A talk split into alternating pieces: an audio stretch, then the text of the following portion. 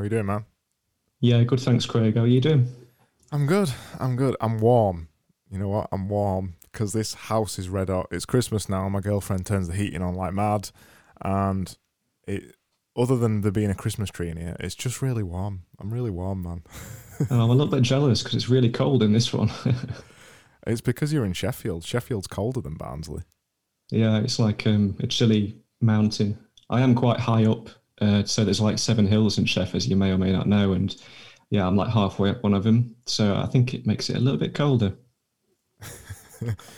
yeah, well, it's it's just it's just all it's always terrible weather in Barnsley. Everything's terrible in Barnsley. I don't know why I live here, to be honest. There must be some redeeming features somewhere. It's cheap. It's cheap to live. Yeah, it's it's nice. It's got a personality. When you say Barnsley, everyone's like, "Oh, you." It's got a reputation. Be that a positive or a negative reputation. it's, it's got, got an reputation. accent as well. It's got an accent. Yeah, it's got I, both. I'm not really from Barnsley, but I've kind of got a little bit of a Barnsley accent. But it's not a mega. It's not a mega strong Barnsley accent. Anyway. No, I'm not too clued up on accents, so you could tell me you had a Portuguese accent, I'd probably believe you. you, sh- you should know the difference. Are you, are you originally from Sheffield? Uh, yeah, so kind of. I was born in Chesterfield, and then I moved further afield to Dronfield to grow up, and then I moved further afield to Sheffield to go to uni, and now start a business and a career and that sort of thing. So I've just hopped from field to field all my life. What hops from job field to job field? No, so like Chesterfield, Drob, Dronfield, Sheffield. Oh. They've all got field in the name. That's the joke. Yeah. Sorry, I, I, didn't get that. I'm I'm slow this evening because well, I'm I'm usually slow anyway, so don't worry about it. We are actually on the same time zone. The majority of these that I've done so far, the people I've spoken to, we haven't been in the same same time zone. Naeem, when I spoke to him last week, he was in Dubai and it was like half 10 at night or something. It was 7 p.m. for me. Other people, um, Norm, it was 3 a.m. for him. And I heard that one. Yeah. And he still did it. Madman. So it's it's nice to talk to somebody where the relative time is the same as, as everybody else. You know, we, we're actually talking from context. It's 7 p.m. for me and 7 p.m. for you. Yeah, it makes life a bit simpler, I suppose. I guess even though you said you you wanted to talk about video games, we mm. we should at least say what you are or, or what you do so it gives some context even though it's going to give less context because we're going to talk about video games rather than the thing that you do yeah but you kind of do a similar thing to me don't you you're a brand designer i guess how do you say you do your thing well, I've been flitting around the titles, uh, just calling myself different things for the past few years, Craig. So I started out as a graphic designer. Then I decided I was going to be a brand strategist. Then I decided I was going to be a brand designer. And I decided I'm a brand consultant. And I think you've called me a brand professional. Maybe I called myself that in the bio. So I've got like at least five titles going on. And I am trained as a graphic designer. Um, I've, I've learned strategy myself taught myself that, and I've learned that through courses and things. So, I, yeah, I've got a few strings to my bow, and I guess I can call myself anything, but it's the results that matter. I guess it's the things that you actually do. Mm. It, Does that answer the question? Yeah, yeah. It, it's a constant joke. It's a constant joke in our industry. Connor, when he came on the podcast, he gave me his his bullshitty title, and, and, and I read it out to him, and I was like, well, what does that mean? And he said, it means I draw things for a living, Craig. Um, and in fact, I'm actually going to, I'm recording a YouTube video soon for a bunch of school kids, which sounds really weird, but it's actually really normal. I'm recording a YouTube video for them of a talk I did a couple of years ago, which is how I draw for a living, uh, purely to explain to them this weird kind of job that we have, this thing that sits across design and marketing and branding and and to try and explain to them and get them excited about doing this as a career because because of the fact that you and I do similar things. I'm a I guess the simplest term is designer. You're in the simplest term a designer. but we both do so so many different things, and so does Connor, and so does every other graphic designer. Because of that fact that there's so many different things you can do across all those, it's a really exciting career to have, which gives you loads of opportunity to do all kinds of different things across different fields and maybe one week you're a designer and maybe another week you're a marketer. I just think it's a really exciting career and it's something that something that kids particularly are just not aware of at all. Um so that's partly why I'm I'm doing the YouTube video long tangent but the point I'm getting at is that even though both of us do the same thing we don't do the same thing at all and that makes it very difficult to both explain it well to your mum and dad uh, and also to explain it to any client because it changes every week. Mm. I had um, a chap asking me, like a friend, what my positioning statement was on LinkedIn, and we were going back and forth for about a week because he could give me one, but I couldn't quite give him one that was good enough. Mm. And it's so difficult to craft a decent one that actually means something. You know, a lot of positioning statements a bit like airy fairy, for lack of the better words, yeah. and they don't actually help anyone understand what you do, which kind of defeats the point, I think. What did you end up getting to? Did you end up deciding on one? Oh, I gave up. I told him I'd get back to him. and then since then, I've I've put my business through this uh, strategy.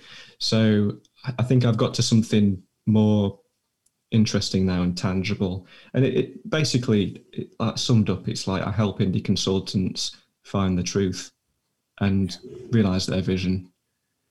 And yeah. I think that kind of speaks to people, hopefully, in a way that most people can understand, because a lot of business people have a vision that they want to, you know, what's the word, reach with a business in mind. Mm.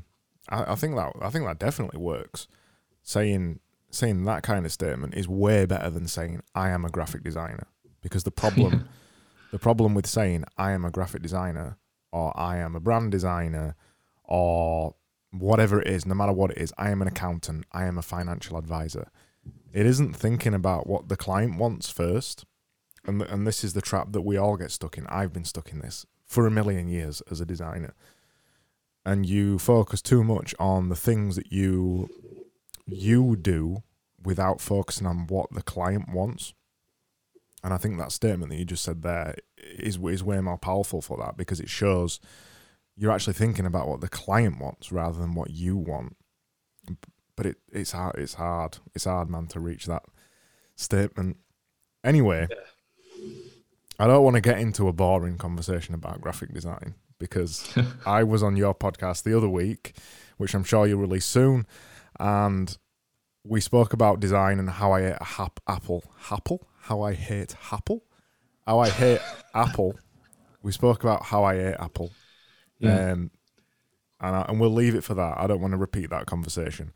And yeah. you specially decided you want to talk about video games. Um, yeah. I'm gonna let you that lead this, man. Where do you wanna Where do you wanna start about video games? So I guess the background is I love video games and you love video games, so we can talk about anything. Yeah, well, I've been playing games since I was like seven years old, Craig, and I'm nearly 33, so I've got quite a history to draw from there. But uh, the obvious question for us to ask each other is what you playing at the minute. Go on, then you answer first. What are you playing?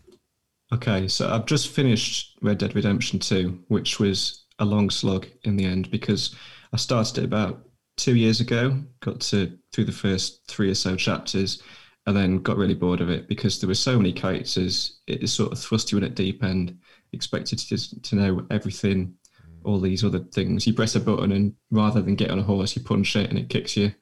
You know, all these sorts of things can go wrong, and I just put it down and just concentrated on other stuff for a while.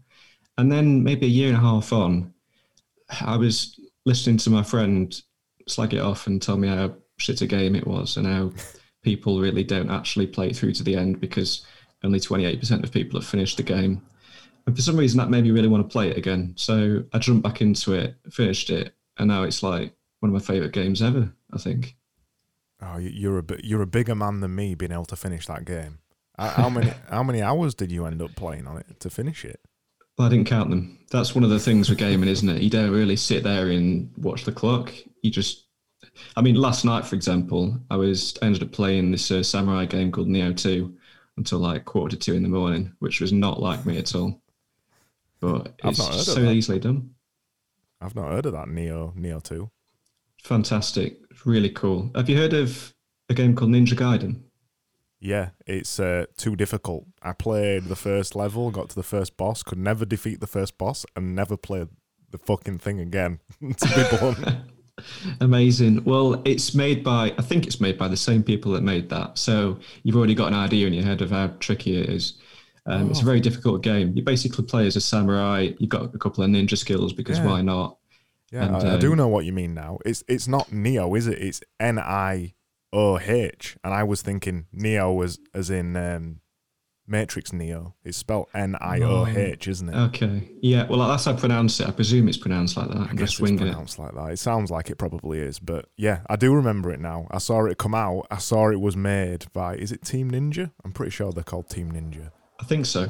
I saw it was made by them, and I just noped straight out of there, knowing that I just would not stick to it because it's too hard. It's too, I don't play games for a war of attrition. I play games to enjoy them, and that's just too far to one side for me. Too, it's too difficult. Yeah, that's where we differ then because I really enjoy the challenge. If I'm not playing a really hard game like the Dark Souls series, which I've I've finished them all, love them, amazing. If I'm not playing a really hard game, I'll pick the hardest difficulty if I can, and then I'll stumble through. No, de- definitely not for me. I guess I guess to answer your question back at me, what am I playing at the minute? I've just bought an Xbox Series X and I've been playing Assassin's Creed. Um, it isn't grabbing me though. I'll be honest. The Assassin's Creed Valhalla, the setting is beautiful. I really wanted to like it because I love Vikings and I kind of look like a Viking, and I really wanted to love it. But it's just a bit, you know, it's just another Ubisoft game that's just too big, too boring. It's full of running around tasks that you just don't give a shit about doing. I just can't get into it, and it's really disappointing me because it looks really nice on the new Xbox. It looks nice on the old Xbox, but yeah, I've been playing that, and I just couldn't get into it. And then I bought. I I, love uh, Yakuza games, mm. so so the whole Yakuza series, and they brought a game out a while back uh, called Judgment, which only came out for the PS, uh, PlayStation. I think it's only out for the PS4 um, and it's set in the Yakuza world, but you play as a different character and you play as a private detective. Uh, and it's like a crazy Japanese weirdo game. All the Yakuza games are they're like deadly serious, but massively over the top, and then full of really random shit that you just don't get in Western games, and it's why I love them. And I, I really enjoyed that. I, I that's the one I've been playing the most. I keep trying to dip back into Assassin's Creed but I'm I'm stuck at the minute between loads of different games, and I hate it when this happens. When there isn't when there isn't a Red Dead Redemption out that you're really grabbed by, or there isn't like a big blockbuster, you know, that you you're really grabbed by, or a game that you're getting into, and you're just flitting between loads of games. I'm flitting between Assassin's Creed, Forza Horizon 4, Judgment. I bought the remake of Final Fantasy 7, and I'm just flitting. I'm just yeah, I, I'm just flitting between loads of games and I'm not getting any of them done. So I'm not really playing any. I feel your pain. I do the same thing um, with games sometimes, mostly with books. We said we were talking about books briefly the other day, mm. and I mentioned that I'm in the middle of about 13, 14 books or something. Same. And that's that, oh, it's terrible. It's like even worse now I've got a Kindle because now I'm just like munching through these one pound deals on yeah. Amazon or whatever. And uh, there's loads of things that I want to jump into and check out, and they sound amazing, but I'm just like 10, 20% into all of them. I'm not really getting anywhere with any. I used to, on the books front, I used to see it as a bad thing that I, think this is a, a childhood habit that we get taught that you have to start a book and finish it. But mm. now I don't feel so guilty about picking up a book and if it doesn't grab me, putting it down and maybe coming back to it in the future. And what I've recently started doing as well, because I bought uh, I bought a subscription to Readwise. Have, have you seen Readwise? No. Readwise is basically when you uh, highlight books in Kindle, you can transfer the quotes back to Readwise and, and reconsume them at a later date. And it sends Mm. you five of them by default. It sends you five of them every day. So it's good for it's good for recollection, for memory recollection, and also throwing the quotes back at you. Uh, and since I got that, they've got an article on there about how you should read books. And it, it really interested me because it said you should go through the book and highlight it the first time. So go to the book, go to the contents, look at all the chapters, go through each chapter, highlight the chapter title, and then highlight key bits. So really fast, so speed read basically. Look through all the bits, and then if a bit grabs you, read it for a bit. Basically, just read through the entire book in a couple of days, and don't feel guilty about skipping bits. And then when you've done that, go back to the beginning and start reading it again if it grabs you. But if it doesn't, what you've done is is grabbed loads of the kind of like the key points from the book before you've even started reading it really. So for when so now when I'm picking up those those kind of books that are in the sale, uh, the books that I usually pick up like that, they're usually I don't know if this if this is the same for you, but it's usually non-fiction for me. It's usually uh, self-improvement books or something like that and a lot of them have got the kind of same ideas in them over and over anyway. So Yeah. reading them like that has, has really helped me, and also make make me not feel guilty. If I'm reading a fiction book, I will read it from the beginning to end because I think it's a bit weird to skip around a fiction book. But I've usually I've usually only got one fiction book on the go. It's usually it's usually a load of self development books or informational books that I just can't get through because they're boring. So reading them like that has, has made it much easier for me to not feel guilty. And I've, I've listened to a bunch of podcasts over the last couple of weeks. I've been listening to a lot of uh, Danny Miranda's podcast. It's absolutely fantastic. The people he gets on it is is amazing, and a lot reading comes up with them a lot of the time, and most of the people say the same thing. They've got a load of books on the go.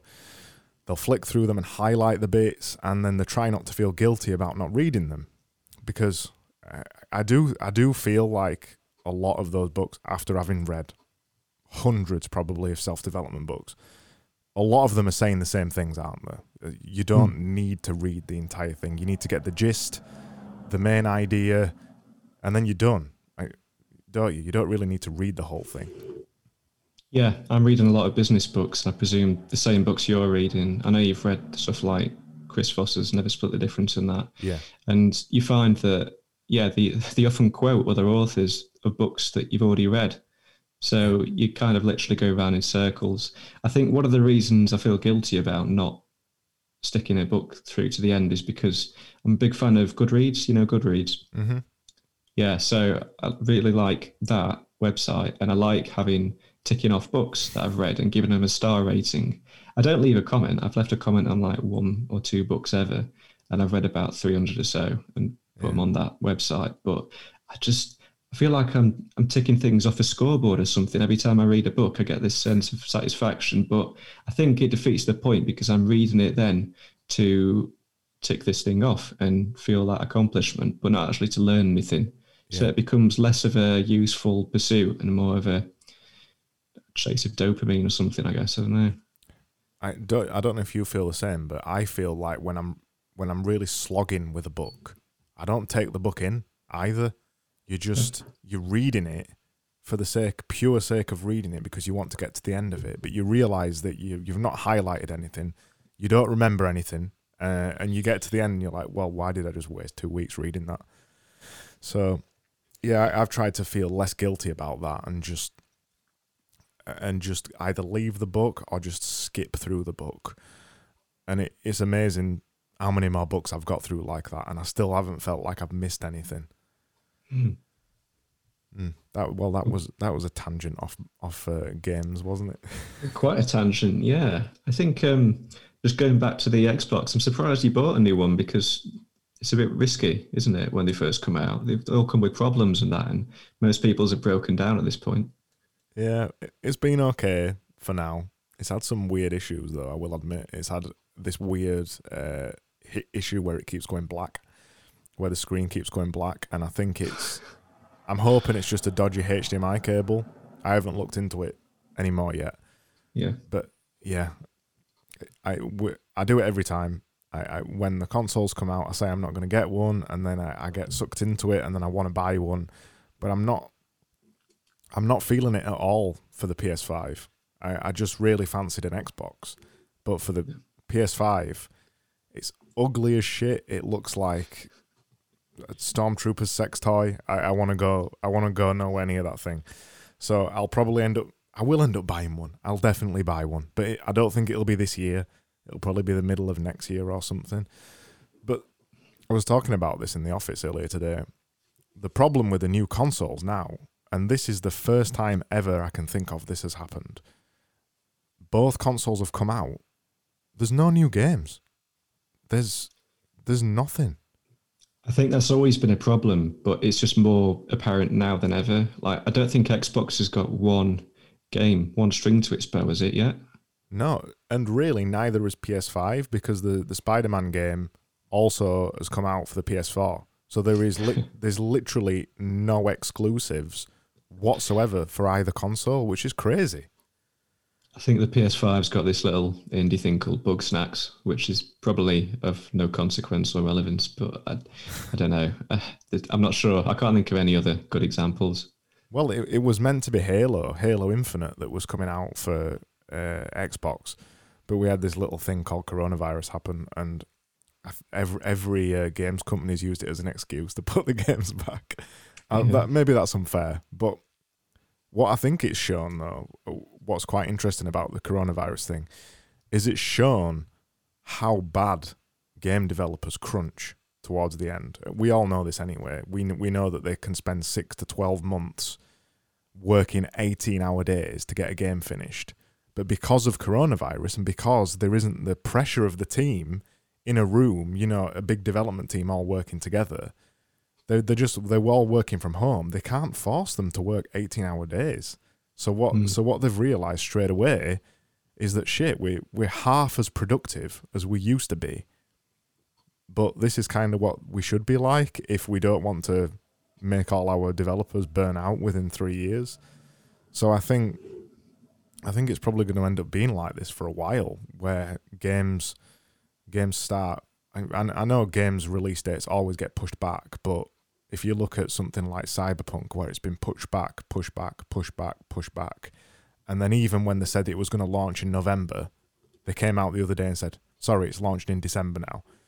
Mm. It's because of coronavirus and because they're not getting this this super productivity from the developers anymore, which used to come from them basically whipping the developers like donkeys.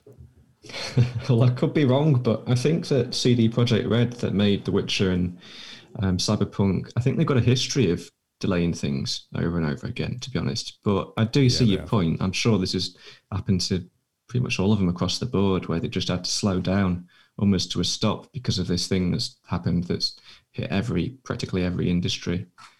Yeah, it's crazy world we're living in. Yeah, I read the reason I mentioned the crunch stuff is because I read a book about it. Ah, the name slips my mind. It's a book I've got three quarters of the way through on my Kindle and then left it like everything else. Uh, and what it, it's really interesting, and what it does is it charts. It's basically by a, I think it's a journalist from uh, Kotaku or Kot, however you say, you know that games website Kotaku. Yeah. Um, it's one of the journalists from that site, and each chapter is chronicling the development process of a huge game that that's gone in history over the last ten years or so. So it's got um, Diablo three in there. It's got um, some of the other ones? Witcher three. It's got that one in there as well. And each chapter is about a huge game like that that you'll be familiar with, and it talks about the massive problems that they had bringing that game out. And Destiny's in there as well. Destiny is really interesting because I don't know if you remember all, all the nightmare that they had with Destiny, but um, that's a really interesting chapter. The, the whole over promising of what it was going to be, and then it got released and it was a pile of shit basically. and, and then they, they turned it around by releasing an add-on pack and then people started to like it again and, and then Destiny 2 came out and people really like it. So the book is all about the actual the internal politics and the internal development teams. Uh, it's really interesting. I'll, yeah, I'll, that sounds cool. I'll find it out because you you need to you need to read it, and anybody else, that one person who's watching this live stream, might actually find it interesting. Yeah, stick it in the show notes for sure. I think uh, I find the hype around games like new games kind of baffling. Honestly, I'm one of these weird people that just buys old games if it's all. I've got a friend that's like two generations behind, I think, at this point, and he's quite happy just getting all the old stuff and just going for that. But on the um, topic of Destiny hype trains, do you remember No Man's Sky? Yeah, that's pretty much exactly the same thing that happened with No Man's Sky. But they never really recovered, did they? They made it a lot better, but I still don't think they ever. It doesn't feel like they ever got the trust back that they put out. No, I don't think they did. But then that said, they're still releasing stuff yeah. even now. And I don't yeah. know how many years this is on after initial release, but they they hyped it up so much that they've had to just keep working on it for years. And I can't imagine they're making much money out of it these days. Well, what was what was really interesting, and the book was called Blood, Sweat, and Pixels, by the way. Oh, okay, cool. Fascinating book, really easy to read by Jason Schreier, I think it is. Um, what's interesting in that book is the Diablo section, and it's something I didn't realize about Diablo and the people who make Diablo. It's completely gone out of my head now. What's the development company that makes Diablo? Um, um, is it Blizzard? Blizzard, yeah, Blizzard. Yeah. Um, what's really interesting about Diablo is that they, the strategy that they always do for games, is they release it knowing that it isn't going to be perfect, try not to overpromise, and then make the game a million times better by supporting it for 10 years afterwards. And you can see now people like No Man's Sky and people uh, like Destiny and things like that. They tried to follow the same development path, but accidentally they wanted to release a game that was amazing and it wasn't, and then they had to do it. They forced had to do it. Mm. But what's really interesting about Diablo 3 is that it's like 11 years old now, maybe even 12 years old. They're still releasing updates for it now, and they they basically never drop support for a game. They continue releasing update after update after update, and not just patches and fixes for new operating systems and stuff, actually adding new features and const- consistently listening to to their audience and whenever one of them asks for a change or hundreds of people ask for a change, they'll still implement it seven years after it comes out. There isn't many. That's why Blizzard are who they are. That's why Blizzard are Blizzard. And most of the games developers do not do that. I think Blizzard are unique in that they've got a, a quite a, a, rich history with World of Warcraft, haven't they? Where they've had subscription models and people have been paying them whatever it is, nine quid a month, I think, for month on month on month for a very long time now. Yeah. And they've been improving things with the knowledge that they've got that money coming in. And the more they improve, the longer these people will keep paying. But with Diablo is an interesting one because I don't think they do have a subscription for that. No, as don't. far as now. No. Yeah. Just buy it so, once and they still keep updating it. Yeah. Uh, yeah. It's quite. It's it's a nice idea. Um, I don't know how doable it is from a money perspective, because usually games when you release a game, it's it's out there in the in the void for a couple of months, and people are lapping it up, and then kind of gets drowned out by all the other new games that come out because there's so many of them now. Well, I think the only reason they can do it with Diablo is because they've got World of Warcraft. Mm. So, be, so because they've got, oh, excuse me, because they've got World of Warcraft. It's making them an absolute fortune, and that's their main money spinner. It means they they can kind of have the side project of a massively popular game like Diablo three to just do whatever they want with it and never never have to add add a subscription model. But you see, you see you see the format coming out over and over and over now. You've seen it with Destiny. You've seen it with No Man's Sky. You've seen it with Rocket League and things like that, where you buy it once and they keep adding feature after feature after feature after feature. You've seen it rather strangely, actually, because they wasn't they weren't known for doing this kind of thing. With Call of Duty Modern Warfare, where they released the separate pack, where they basically released a separate version of the multiplayer that was free, and they released that to the public, and now they continue to update that. So they've siphoned off the multiplayer into a free version, and and the game is also still a paid version. That's something that that Activision would not have done. Well, Infinity Ward wouldn't have done ten years ago or something. I personally, I'm not sure I like it. I'm not sure I like this freemium model. I don't like the idea that you can release a half-assed game and then improve it to make a good game eventually after five years. I don't think it's the right model, and I uh, and I think it lets off developers too much, and that's why games like that's why games like Cyberpunk, like CD Projekt Red, and like Rockstar, they only make a good game every five years or six years or something because they take their time to make a game right the first time it comes out. And that, unfortunately, is becoming a massive rarity in video games because people's attention spans have dropped and people are just releasing games small parts of games too quickly. Look at the latest Call of Duty. It's 60 quid, uh, 50 quid, 60 quid, depending on what console you buy it on. And the multiplayer, uh, sorry, the, the single player campaign lasts four hours. It's, it's still not good enough for me, that.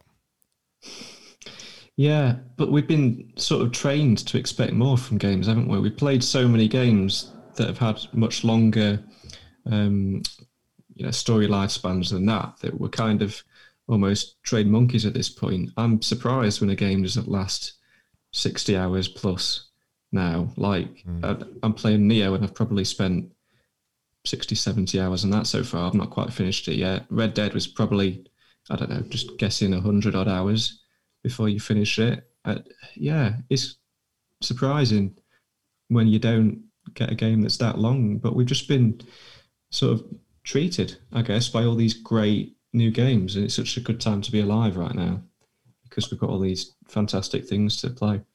I've got I've got to say things like Nioh and things like Red Dead Redemption still aren't the norm. The majority of games, the games that sell in the millions, like Call of Duty, are all very very short and all very very quick, very quick to be over, and and and very, you know, very poppy. Nioh is not really a mainstream game, and I, I'd, I'd hesitate to say that most people didn't finish Red Dead Redemption, and I'd say that most people would have said it was too long it, for the hmm. market. Mm. I don't think it's a. When you play it, it's not really a mainstream game, is it? Even though it's from Rockstar, it's not a Grand Theft Auto because of the way that they've made it and because of the really lengthy story on it. So, I, yeah, there there is quite a few games out like that, but they aren't the mainstream games. They aren't being made. The people who should be setting the example is what I'm trying to get at. The people who should be setting the example, like Infinity Ward with Call of Duty, do not set that example. They just they make a short story. It's four hours long. It's all about the multiplayer. Um, and they try and they try and get you with the quick dopamine hits of the, of the multiplayer modes, rather than crafting a story. Uh, and because I'm a little bit old school with this, I still think a game, if you're paying fifty quid for a game, it should have a lengthy single player story. I, I don't think there's any excuse not to do it. I, it. For me, because again I'm a little bit old school like it, the multiplayer is the add-on isn't it? It's, it's not the main feature, or it shouldn't be to me. It should be the add on, it should be the extra. And if it's going to be the main feature, you should still have an equal or better single player campaign because you, you just, most of us don't have the online friends to play these games with all the time when you get a bit older. Well, most, you know, not everyone's our age, Craig. So yeah, there's a lot of kids out there playing these games with uh, their friends and that. But I guess it, it comes down to value, doesn't it? It's what people perceive to be valuable in the game. So a lot of people love Call of Duty for the multiplayer and they don't play it for the story. I don't think a lot of people even touch the story on a Call of Duty, which is fair enough. If that's what you want, if you want the multiplayer, then yeah, go for it. It's it's your life, not mine. I think I think it's the the Fortniting of games. It's it's it's the fact that Fortnite is such a huge concern now that makes an absolute fortune that every single game that comes out has to add a battle royale mode that's going to keep the game's longevity for years and years afterwards. That's what Call of Duty's added. That's what the latest Call of Duty's added as well, which is is kind of weird that Modern Warfare is made by one development studio and then Black Ops Cold War or whatever the fuck it's called, that new one, that's made by somebody else, and they've both made competing online modes that aren't the same and that aren't connected. Hmm. still, still strange. Still strange to me that. But yeah, the yeah. the point I'm getting at is that it's this Fortniting of games, and I, I honestly think that outside of your Niohs and your Red Dead Redemptions and things like that, the place to look for games that are going to last you is indie games because they're amazing and the in, the innovation in indie games is huge and really inspiring and still really fun to play. I don't know if you feel the same with with indie games. I, what do you define as an indie game, Craig? Uh, well, that that's hard hard to say in it. Um, yeah, because I think of indie games as like something that about three people have worked on in a small yeah flat somewhere. Yeah, I'd, I'd say that, but some some of the indie development studios now are like 20, 30 people big. But on a modern video game, that is still a tiny team, which is ridiculous. But the, you know, that's still a tiny team. In terms of indie games, what I'm thinking is uh, they're often pixel art type games, um, those kind of things. Ones ones with lengthy stories. Uh, the one I have played to death is um oh my god, I can't believe names slipped out of my head. It's a side scrolling shooter where you play different 80s movie characters. It'll come to me. I can't remember, I can't remember what it's called, but I've played it to death and I've forgot the name of it. Basically the stuff that's on Steam, that that kind of stuff. And I know mainstream games are on Steam. It's not Broforce, is it? Broforce, yeah, it's Broforce. nice. It's, ama- it's amazing that game. Yeah, I like how it feeds you different. Like every now and again, you just get a new character and you'll recognize them. Oh yeah, that's yeah. Rambo or whatever. yeah, yeah, yeah, yeah. Those kind of games and the innovation in those games is way higher than teams that are a thousand times bigger that should be innovating, but they don't because it's easy money to it's easy to make millions by not innovating. Yeah, and Call of Duty is a perfect example of that, isn't it? Because they've been releasing like one a year for I don't know how long. And Assassin's Creed, going back to what you were saying about Valhalla, that's the same formula that has been for a long time. I stopped playing like two or three games in because it seemed like more of the same, and I don't think they've really changed it that much. What What was the last one that you played? I got halfway through Black Flag, and then stopped. Okay, so they have changed it quite significant, significantly since Black Flag but all they've done is turned it into an RPG basically. So they've they've got rid of the fairly fun fighting mechanics and swapped them for kind of like a hack and slash RPG type element. So it's more of an RPG. There's barely any assassinations in it at all. I mean, you're not even an assassin, so to call it to call it Assassin's Creed is ridiculous. And the assassins in Valhalla are actually an, another set of NPCs that follow you around. So you're actually you're not you are literally not an assassin in Assassin's Creed Valhalla. Valhalla. You are a Viking, and you have some people who are from the Hidden Order, as they call it on the game, who are assassins who teach you some of their skills. So you are literally not an assassin in Assassin's Creed Valhalla. It is a Viking simulator. Uh, that's not a bad thing because the setting is really cool. But to call it Assassin's Creed now is very far removed from what it used to be. So it is very it's very different to what it used to be now. It's about quests, it's about leveling up, It's about grinding to a certain point. It's yeah, it's very RPG-y. If you like RPGs, you might like it. But even in even in the latest one, the Valhalla, they've removed a lot of the RPG elements, and it now sits in this weird space where you don't level up, but you've got a power level which does level up, but there's quests, but you've only ever really got one quest. So it's like it's in between RPG and action adventure game. It's really weird. My girlfriend It loves sounds- it, but I don't. he sounds a bit confused. It is. Yeah, it's it is massively confused. I think because of the last game, because the last game they went all out on the quest. There was loads of quests, loads of opportunities for leveling up. It went full RPG the last one, and I think everyone went, "We don't really want this," so they've pulled it all back, and now it's more like uh, it's more like Red Dead Redemption actually, where you've got the main story and you've got the stranger missions. The, so the they don't call them stranger missions on um, on Valhalla, but it's it's pretty much nicked off Red Dead Redemption. That's the idea. So you've got these side quests that are weird side quests that don't affect the main story, but they're the only other quests that you've got, and they're usually just a one-off activity like they are in Red Dead Redemption. So yeah, it's it's it's much closer to Red Dead Redemption, but not in a good way at all. It's a shame, really. And and Yeah. oh, there's Watch Dogs as well. Yeah, I, I bought Watch Dogs, and that's another just another boring Ubisoft game that I, I, I, that is such wasted potential. That game as well. It's such a rich idea, such a cool setting, and it's in London this time, so it's even cooler.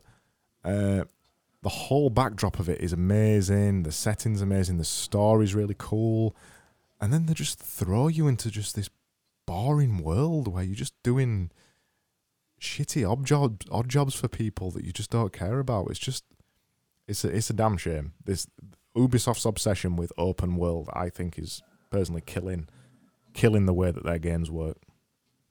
Yeah, but their games have been kind of formulaic for a while, haven't they? So you kind of know what to expect from them. Uh, I've never played a Watch Dogs, but it looks a little bit generic this time round with all the random recruiting you do, because you don't have a set protagonist, do you? You just grab someone off the street and Yeah. make them do your bidding. to be honest, that's the coolest idea. So you, you're in it, you aren't a set protagonist, like you said, and you have the ability. Anybody you see in the streets, you can become them, and they've all got unique skills and they've all got unique stuff that they can do. It's actually a really cool idea. That's one of the best things of the game.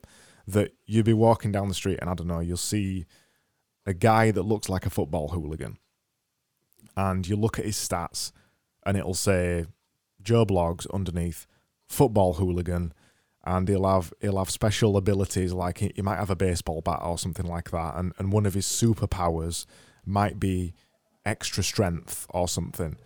And then you just wander in the streets and you're just profiling all these people, and then every now and again you might come across a spy or something like that, and they'll they'll have a hidden gun or something, and they'll be able to summon uh, a spy car or something like that actually a really cool idea. That's probably the coolest thing about the game. But it's again let down by its massively boring story that just that it just feels really disjointed and it just doesn't ever really go anywhere. The kind of thing that keeps you going with a Red Dead Redemption is that the story is very carefully crafted, and even if it is hundred hours long, at least you know you kind of you're flowing through a story and you're going towards an end of something. But with pretty much any Ubisoft game, you always feel like you're not going anywhere and you're just doing random odd job tasks for people. It's a shame. Hmm. I've always felt like um, on games like Legion, where you've got random protagonists, that they're kind of restricted in their ability to know what you're going to do. So they can't prep hundreds of thousands of lines of storytelling, story crafting dialogue for a certain character when they don't know which character you're going to be using. So I wonder if the story's been dragged down a bit by that um, lack of certainty. Yeah, maybe, maybe. Yeah, it it, it does feel, it does feel pretty genuine. It, it doesn't feel like you're uh, they've only got a couple of lines of dialogue. It does feel like you could play as anybody and do anything, but I, I haven't played it that much. I've only maybe played it three or four hours. Uh, but yeah, that could definitely be the reason that the story is a little bit boring because of it, because you can play as anybody. Um, they've kind of got around it in this this kind of weird way where when you get in a mission briefing, it's just on a TV screen, so none of the other characters are in it. So that I think that's how they get around that, which is a bit naff, but it is a way to get around an idea that's actually quite interesting. That's probably, in all honesty, been held back by the technology. Mm. That the lack of an ability to have a game that spans across five discs with hundreds of hours of dialogue or something like that. It's the idea is really cool, and I thought the execution was quite cool too. But you'd love to see it on a massive scale in a game in another 20 years' time where it could really be realized. Uh, but yeah, it the the setting's really cool, but everything else is just is is a bit wasted, which is a real shame to see. I'm hoping that Cyberpunk brings me back out at the end of this year. Brings you out? What do you mean out of your out of your shell? Out of, my out of your house? Out of my funk, yeah. I, I've, I played Valhalla, didn't like it.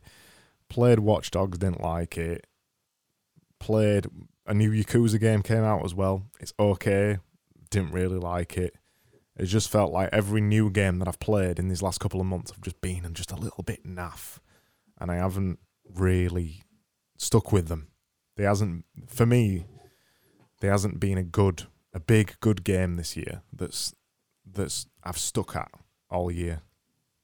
Well, that raises a question. What was the last big good game that you remember really loving all the way to the end? Uh, the one I always remember is Uncharted 4, but that's a couple of years old now. Hmm. Pro- it, it'll probably have been a Yakuza game. I think I played played one of the Yakuza games earlier in the year, and they are big games as well. I I'm the I'm the same with video games as I am with Kindle books, like you are with Kindle books. I'll buy lots of games, and then I'll have lots of games on the go, and I'll never finish them. And I I think Yakuza was probably the last one that I uh, that I completed. I think, and other than that, Uncharted Four is probably the one the one that I just hold up every time. It's not too short. It's not too oh no, it isn't. Last of Us, Last of Us Two. Completely forgot about that. That was the last last one that I completed. The Last of Us Two, fantastic yeah. game. Not got that one yet. I'll get around to it in a few years when it's like down to a tenner or something. yeah, it, it, was a fun game. I, I really enjoyed playing that one. Uh, did drag on a little bit, but it, it was, yeah, it was fun. Hmm. And you mostly liked it for the story, I'm guessing. Mm. Yeah, because well, there isn't anything else to it, is there? It's, it is literally a story game. I don't think there's an online game to it at all, which is awesome. They actually made a game that is just single player story, didn't bother with any of the other stuff, and they made a really good game because of it. I still prefer the Uncharted series. A lot of people think that The Last of Us is better than, than Uncharted. I don't agree. I think Uncharted is is way way better. It's on a completely different level, but they're still fun games, and it is a cinematic level of a story, which you don't get in video games very often. No, I guess it's mostly exclusive to like AAA's, isn't it? Really. Well, well, yeah, but like we were just saying, Ubisoft games are AAA games. They're not good stories at all. No. Even no. in even in most AAA games, it is only Rockstar and a select few other people that can actually write good stories most of them are still stuck in video game story land, which is which is mostly terrible. Mm. Bit of a tangent, but I'm I'm stuck in a bit of a problem at the minute where you know the PS Plus on PlayStation. Yeah. So yeah, you get two or so new games every month, and they just give you them as long as you're paying them for this subscription service. And I've been on it for a year or two, and I've got a backlog of I think about 180 games, most of which I've not really played. And I think that I'd probably like to play at some point. But the problem with this is that I never end up playing what I actually want to play because I'm too busy trying to catch up on the backlog. It's a bit, it's a good problem to have, but it's still a bit of a pain when you really want to go and something, but actually you just want to get this over and done with because it's there on the list. yeah, I, have got PS Plus as well. I don't think I've, I've either already bought the game by the time it comes out on the free thing, or I just never get around to actually playing it. Too too many games. I do like that they put indie games and stuff on there as well, though. Hmm. You ever try Hollow Knight?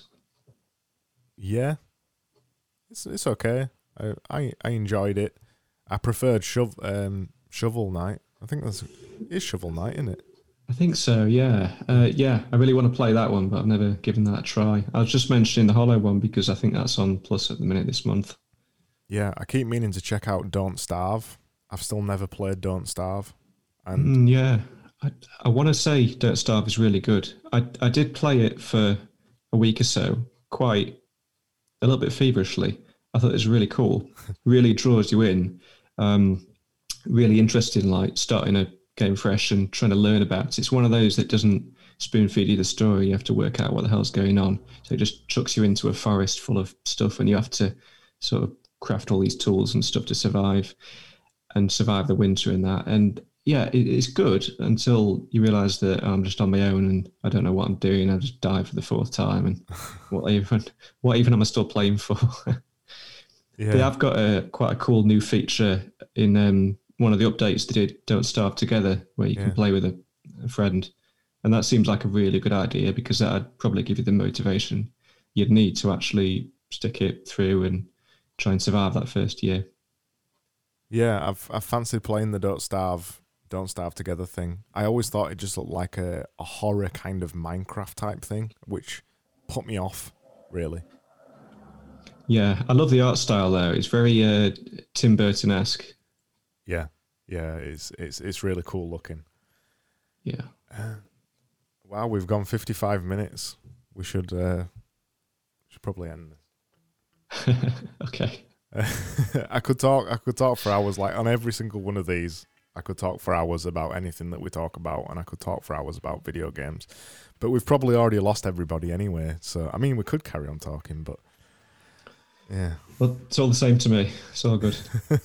it's been a fun hour, though, Craig. It's been a fun hour. We haven't spoken anything about design or marketing, and that is good because this is exactly the kind of thing I wanted to do. Talk about something different for a change, and we should talk about video games again at some point. Have you got anything else? Anything you want to say finally to finish off? No, just thanks for sticking in with it, folks. If you did, uh, well, thanks for watching back. And if you want to learn about me, um, there's like things in the show notes, isn't there, Craig? There is. Yeah, cool. Okay. Cheers, That's man. It, I think. Speak to you soon.